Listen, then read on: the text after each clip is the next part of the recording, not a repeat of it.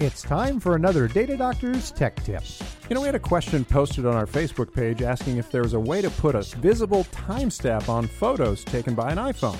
At first, we thought it was silly, hmm. but there are actually some reasons for going old school with the visible timestamp, like organization or verification for a third party.